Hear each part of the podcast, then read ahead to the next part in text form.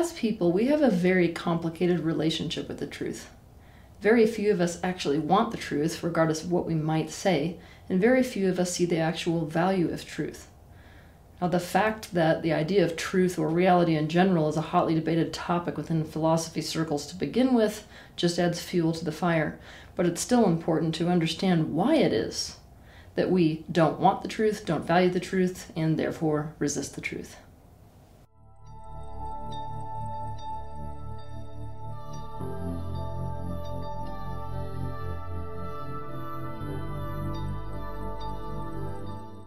Let's begin by looking at the resistance that we as people have to the truth.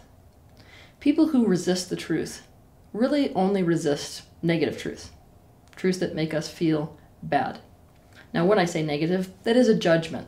One could say that any truth, even the ones we think are negative, are actually positive truths. However, for the sake of your understanding, it's important to understand that people don't resist things that they feel are positive truths. They only resist things they feel are negative truths.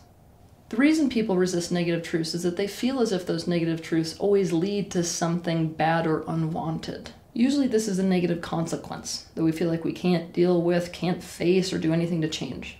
In general, people who are brave enough to see the truth, what is, are usually people who believe that they can do something about the truth, what is. And because those of us who don't value the truth experience higher degrees of powerlessness, we feel powerless to do anything to prevent or resolve those bad things. Therefore, we tend to experience truth as leading to only bad things, never solutions. Of course, those consequences that we might imagine will come as a result of the truth may or may not actually exist. Nonetheless, the more powerless you feel, the less okay with painful truth you will be. For example, let's say that we experienced in our childhood our father being honest telling the truth about the fact that he wasn't romantically in love with our mother anymore. And as a result, he left the family. And as a result, not only did we suffer because of that truth, so did everyone else in the family, and we could do absolutely nothing about it. See, truth leads to negative consequences. That's the association that we make. Or maybe in our childhood, we experienced ourselves being honest about or demonstrating the fact that we were jealous of our sister. And as a result, all that happened is we were shamed and our family lost respect for us and it created an adversarial relationship with our sister, all of which could have been avoided by not telling the truth. Many of us simply don't understand why you would ever tell a truth or stand by a truth or become aware of a truth if it leads to a negative consequence. Same goes for actions.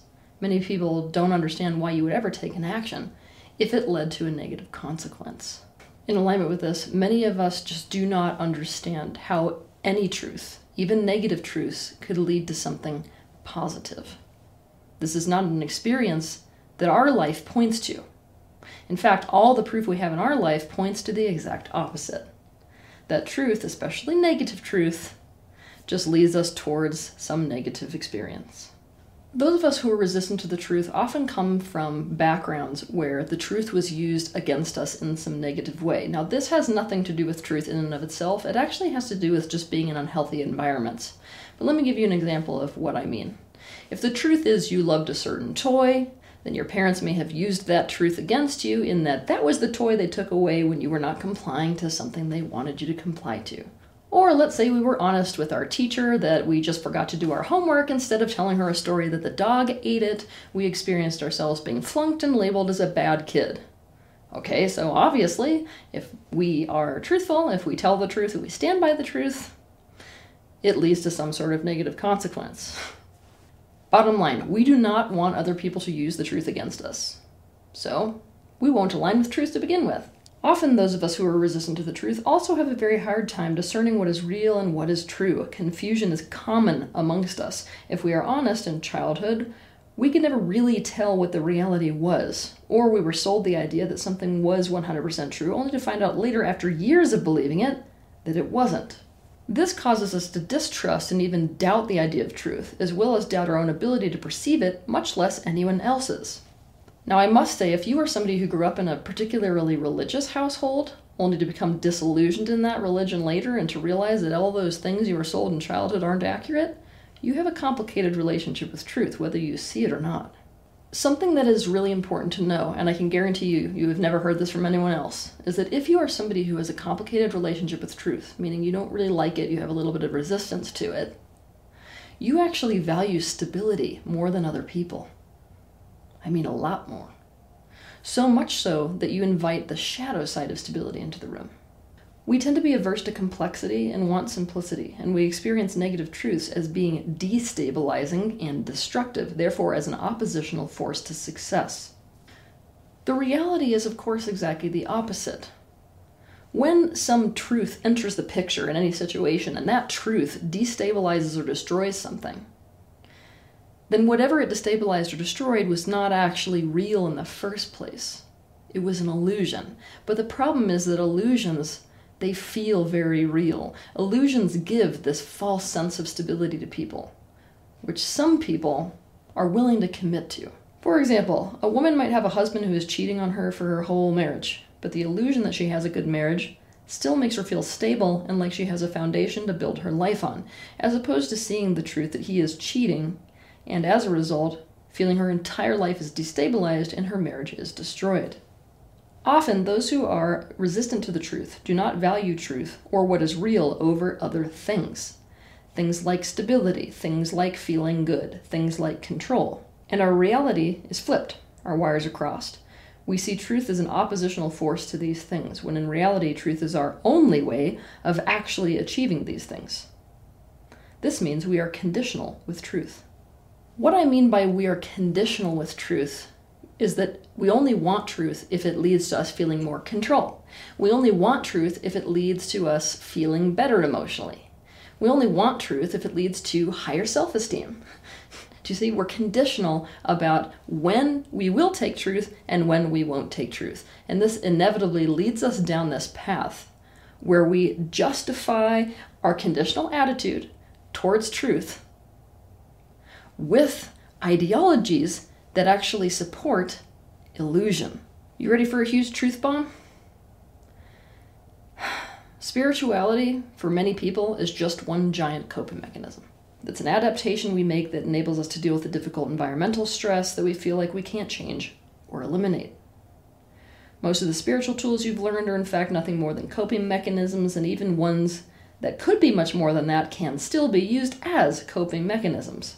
To understand more about this, I want you to watch three of my videos. The first is Spirituality, the Great Coping Mechanism. The second is Are you into spirituality for comfort or awareness? And the third is Novocaine Spirituality.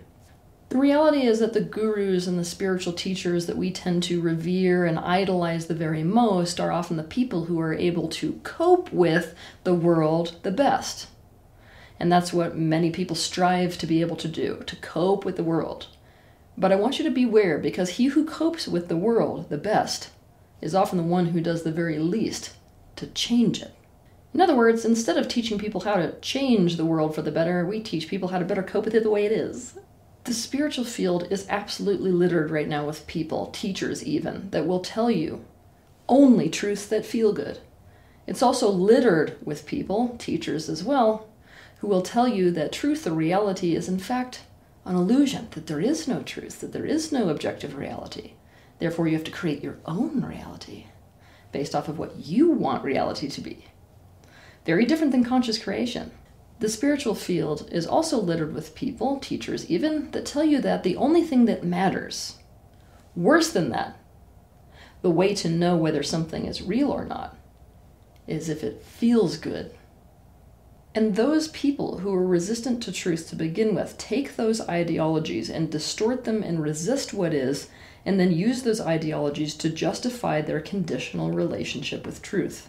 They use them to justify entering into a narcissistic bubble reality built for one, a place where we can control literally everything and therefore make everything stable and make everything feel good.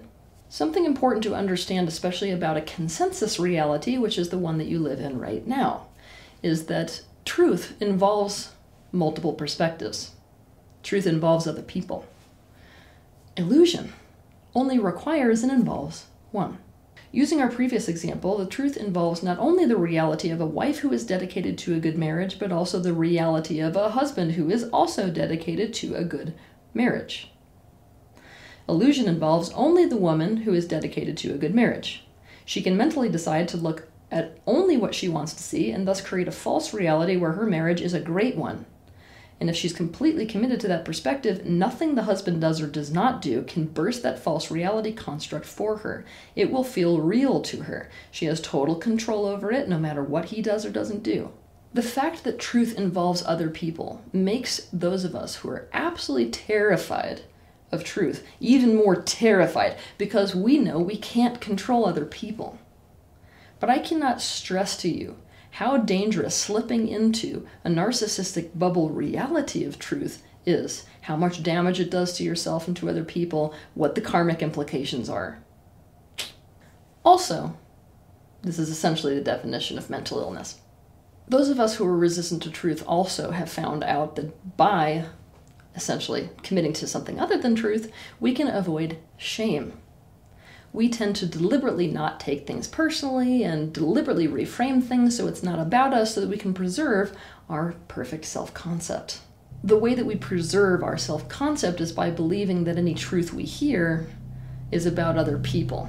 Now, it's at this point I have to call a few people out. So many people who are truth resistant in the first place, they watch my videos and they find them so inherently validating because everything that I'm saying and all these shadows that I'm calling out of the subconscious, they make about other people in their life. So instead of watching this video and being like, my God, where am I resistant to truth? Where am I maybe in a narcissistic bubble of illusion? They're going, my God, I totally know. Tiffany, my friend, is like crazy not committed to truth. When people watch my videos and all they think is that I'm telling them negative truths about other people in their lives, is that they love me. They love me because they're using my information to fortify the walls of their narcissistic bubble. But just wait. Wait for the day that something that I say is personal. Wait for the day that I directly call out a negative truth about them specifically. That's the day that I start to contradict that complete illusion of that absolute stable self concept and image that they've built about themselves and their life. Suddenly, overnight they hate me, Suddenly, overnight, Teal Swan isn't somebody who's helping the world, she's destructive. Those of us who are resistant to the truth have forgotten. What we have forgotten is what it is to be in the presence of somebody who is in their own narcissistic bubble reality and therefore unable to attune to us and feel us to the degree that they make some responsive change to our pain. We've forgotten the pain of not being able to appeal to them or influence them in any way, even when our well being depended on it. We've forgotten the pain of not being accommodated by them, the pain of the helplessness, powerlessness, and isolation of being at their mercy. Ironically, we have never experienced this reality as a consensus reality, even though it is one. Have you ever heard this expression, hurt people, hurt people? It goes in alignment with this concept that if somebody was abused by somebody, they essentially have a choice to either not be like that or to gain a sense of safety and power by becoming exactly like their perpetrator. This is essentially what happens. Is that a person who abandons this concept of truth and doesn't really want it, doesn't like it, has forgotten that in the beginning, they experienced this extreme pain of being around somebody who was in a narcissistic bubble reality, meaning they weren't in a space of truth, they were simply in their own illusion. We had a choice to make when we were put in that position where we were up against somebody in a narcissistic illusion construct, and that was to go into our own. So essentially, our desire to abandon truth and to go into a narcissistic bubble reality of illusion was a way of trying to adapt to a problem by, of course, becoming part of the problem. We're unaware that we became the very person who hurt us. It's a subconscious because you can't beat him, the only way to feel good is to join him mentality. When we are resistant to the truth or resistant to seeing reality and more committed to whatever feels good to see, we only ever accept the truth when it seems like the pain of not accepting the truth is higher. And this, I cannot stress to you enough, is a recipe for absolute disaster and a recipe for an escalation of the law of mirroring. This is not just a recipe for disaster for us, but also for the whole world. Ironically, it means that the stability and simplicity we love is a pipe dream. It's a pipe dream because escalation is inevitable. If we won't accept a negative truth and so we do nothing about it, we will end up in a crisis.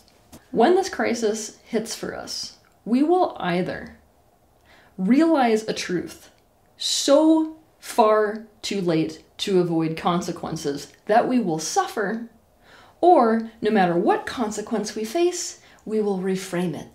For example, let's imagine that a negative truth is that human beings are on the way to making the surface of the earth uninhabitable for themselves and millions of other species. Do you know how bad it has to get for a person to swallow that truth if they were only willing and able to see the truth when the pain or consequences of not seeing the truth are higher than the pain and consequences of doing so? The answer is far beyond the point of no return. We will either suffer when this happens or positively reframe all the consequences when they happen so that we don't really feel the true impact of them.